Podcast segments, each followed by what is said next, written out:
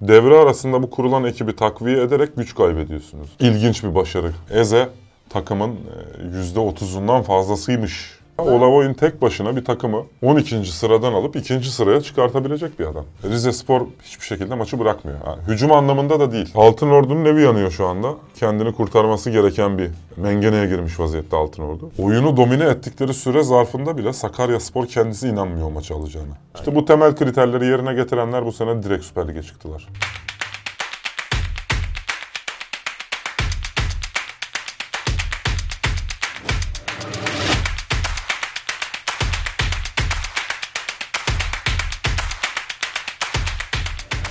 Gol var mı ekranlarına birincilik programına hoş geldiniz. Birincilikte playofflara yalnızca bir maç kaldı. Seninle salı günü oynanan karşılaşmalar üzerinden bir sonraki maçlara bir bakalım, bir ışık tutalım istiyorum. Göztepe Rize ile e, 3-3 berabere kaldı. 1 puan aldı ve şu an playoff hattının ucundan tutmuş durumda. Gençler Birliği 2-1 Sakarya'yı yendi. Sakarya elindeki maçı adeta Sürpriz verdi. değildi. Bolu Eyüp'ü 2-0 yendi. Pendik Bandırma'yı 2-1 yendi. Samsun Bodrum'a 1-0 yenildi. Bunların ışığında bir sonraki oynanacak maçlara bakalım istiyorum dediğim. Ee, Göztepe Rize Spor maçı haricinde hiçbirisinde yanılmadık.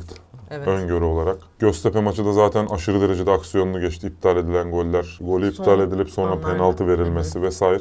Hakem zaten 10 dakika o pozisyonu anlattı ne olduğunu orada. Futbolculara da şey yapma, açıklama yapmak zorunda kaldıkları bir pozisyon yaşadılar. Ben Göztepe'nin oradan galip geleceğini düşünüyordum. Ee, Rize Spor açısından bir puan çok ciddi kazanç çünkü Pendik arkadan geliyor. Hı, evet. Pendik şu anda şey modunu açmış durumda Süper Lig modunu açmış durumda. Şu anda taraftarında da o inanç söz konusu. Göztepe'nin de çok keyifli bir süreç geçirdiğini görüyoruz. Bu çok sık karşılaşılan bir şey değildir. Göztepe'nin sezon başından bugüne gelen sürecine baktığımız zaman tribün gayet Evet. keyif alıyor Dün çok, şey, meseleden. çok iyiydi o maçta. Ee, Göztepe Rize maçında çok iyiydi. Yani onu şöyle değiştirelim mesela. Galatasaray'ın ya da Fenerbahçe'nin herhangi bir Anadolu takımıyla işte ilk dördü zorlayan Anadolu takımıyla yaptığı bir maç olduğunu varsayalım. O maç dönsün dolaşsın 3-3'e gelsin tribünlerde nasıl bir görüntü oluşurdu? Böyle olmazdı. İşte Göztepe bu yüzden farklı bir takım. Ben bu yüzden başından beri söylüyorum. Sakarya'yı da istiyorum. Göztepe'yi de istiyorum demiştim. Fakat Sakarya çıkmamak için elinden geleni yapıyor şu anda. fırsatı da tepti. Son haftası da bay bir de 62 puanla şu an. En dezavantajlı takım Sakarya'ydı. Son hafta maçı yok. Yani böyle bir ortalıkta kazan kaynıyor ve Sakarya'nın o sırada işi bitmiş oluyor zaten. Ee, Göztepe bence bu sene yapabileceğinin en iyisini yaptı. İsmail Köybaşı muazzam bir gol attı. Futbol seyir zevki açısından da çok keyifli bir maçtı Rize Spor Göztepe maçı. Ben Rize Spor'un dün takılacağını düşünüyordum. Son dakikada aldıkları golle. Oradan bir puanı kurtardılar. Pendik Spor maçı bittikten sonra Göztepe'nin maçını izliyorlardı. İkincilik söz konusu olabilir mi diye. Pendik bu noktada inanmış. Pendik'i avantajlı görüyorduk Bandırma karşısında. Kazandı. O noktada yanıltmadı. Fakat maç içerisindeki bu gel git meselesini Osman Hoca'nın çözmesi, Çözmesi gerekiyor. gerekiyor. Ee, Göztepe'nin neden e, Rize Spor'a problem çıkartacağını söylemiştim. Göztepe'nin dizilişi Rize Spor'un hücum biçimine e, set çekebilecek türevde. 3 savunma önünde 1, onun önünde 2 oyuncu, 2 tane kanat bek. Orada oldukça ciddi ve birbirine yakın 7 tane, 8 tane oyuncu var. Ön tarafta da bu oyunculardan kopsa dahi aradaki bağlantıyı sağlayabilecek Mama var. Ön tarafa topu attığınızda en kötü ihtimalle bir şekilde topa vuracak ve rakibe verdirtmeyecek olan Kvasina var. Sistematik olarak Rize Spor'un takım boyunu uzatması gereken bir maçtı bu. Göztepe bence atabileceği olası artı bir golle e, Rize Spor'un umudunu daha rahat kırabilirdi. Rize Spor hiçbir şekilde maçı bırakmıyor. Yani hücum anlamında da değil. Şeyi görüyorsunuz o. Mutlaka atmamız lazım. Psikolojisini görüyorsunuz Rize Spor'da.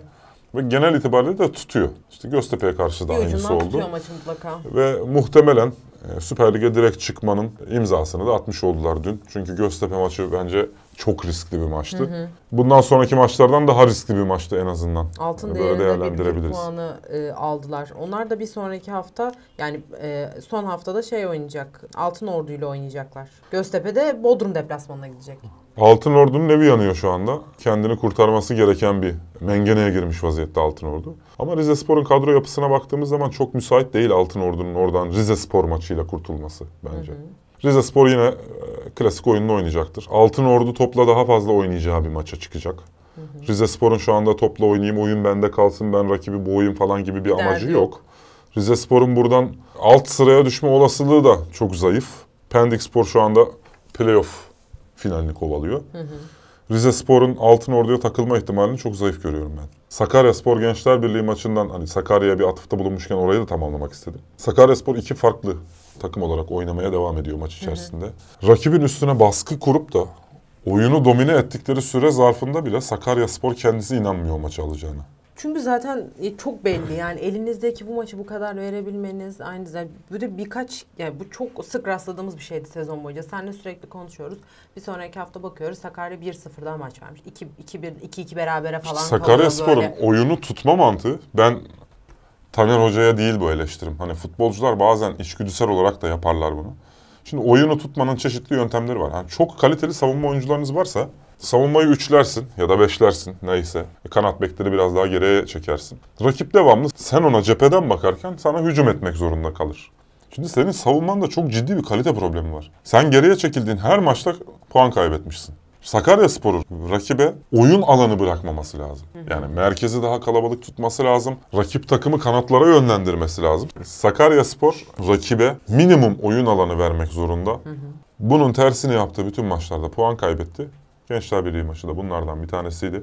Gençler Birliği açısından çok kıymetli bir 3 puan oldu. Yeri çok sıkıntılı bir yerdeydi onlar da. Geçen hafta ne demiştik? Gençler Birliği e, tepe taklak gidecek bir sürecin adımını da atabilir. Ama Evet, ben tamam. Sakarya Spor'un hani Pendik Spor karşısında gösterdiği performansa baktık. Sakarya Spor bir kere kendisi inanmıyor sahada kazanacağına. En baskın oynadığı maçta dolu dolu hücum etmeye çalıştığı zaman diliminde bir tane pozisyon kaçırsa o kırılganlığı net Mental olarak açıdan görüyorsunuz. çok hemen kırılmaya müsait. Tribünler yani. de öyle. Tribünlerle takımın ortak özelliği çabuk kırılmaları. Sakarya bir sonraki hafta oynamayacak. Yani bay geçtiği için Bodrum 61 puanda. Bodrum Göztepe ile oynayacak. Göztepe de 59. Ve aynı zamanda Eyüp de yine 59 puanda. Eyüp de Keçiören gücüyle oynayacak. O alt üçlü aslında kendi kaderlerini belirleyecekler.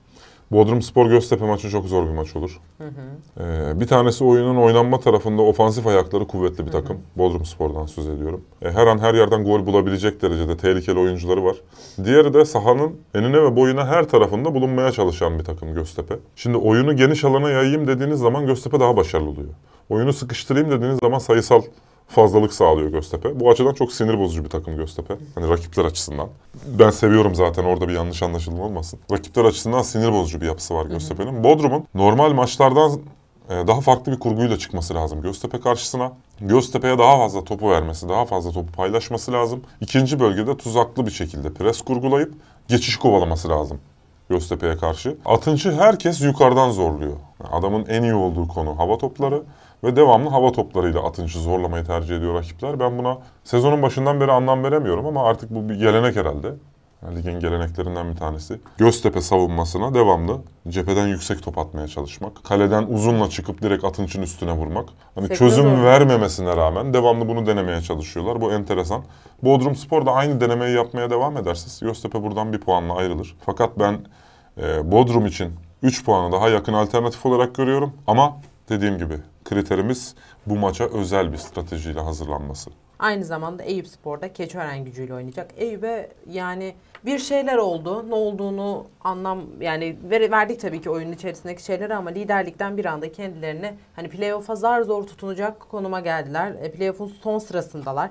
Olası bir mağlubiyette Göztepe'nin de kazandığı takdirde e, onlar playoff hattının gerisinde kalmış oluyorlar. Keçiören'le Eyüp de yaptıkları tercihlerle bugün bulundukları noktaya kendilerini kendileri getirdiler. Keçiören'den ben sezon başında çok umutluydum. Taner Hoca'nın orada bulunduğu süre zarfından da çok umutluydum. Özel setleri vardı. Karşılanması çok zor bir takımdı. Şimdi Eyüp Spor'a bakıyorum. Eyüp Spor'u nasıl tarif etsem diye düşünüyorum. Şimdi orada ligi domine etme ihtimali olabilecek bir ekip kurmaya çalışıyorsunuz. Devre arasında bu kurulan ekibi takviye ederek güç kaybediyorsunuz. Yani bu ilginç bir başarı Eyüp Spor açısından. Evet orada bir sağlanmış bir birliktelik vardı mesela. Hani Eze takımın e, %30'undan fazlasıymış.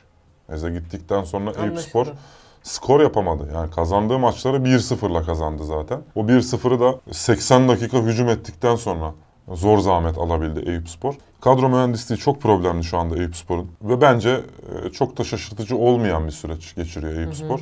Playoff denkleminin dışında kalması sürpriz olmaz. Bu Arda Turan başarısı ya da başarısızlığı da olmaz bu arada. İki tarafta da aynı şeyleri yapabilen, aynı şeyleri yapamayan ikişer tane bek oyuncunuz var. Stoperde hiçbir şekilde kesemediğiniz, alternatif üretemediğiniz bir tane oyuncunuz var. Diğer stoperiniz takım içerisindeki abilik pozisyonundan dolayı mutlaka her topa değmek zorunda. Orta saha kurgusuna bakıyorsun birbirine çok benzeyen ama aynı şeyleri yapamayan oyuncular var. İleri uca bakıyorsun bir tane attığın dinamik olan adam bitiriciliği felaket kötü. Çok çalışkan olan adamın kaleye isabetli şutu yok. Sahaya sonradan atması muhtemel olan kişilerde maçı kopartabilecek bir kalibre yok. İşte Babel'e atıyorsunuz. Babel tamamı Babel oynatmak şu demek mesela. Sezon başından beri ben işte bu maç özelinde ya da şu maç özelinde söylemiyorum. Babel'in sahada olması demek. Ya biz çözemediğimiz zaman yap işte bir şeyler. Kalçadan bir şut çıkar.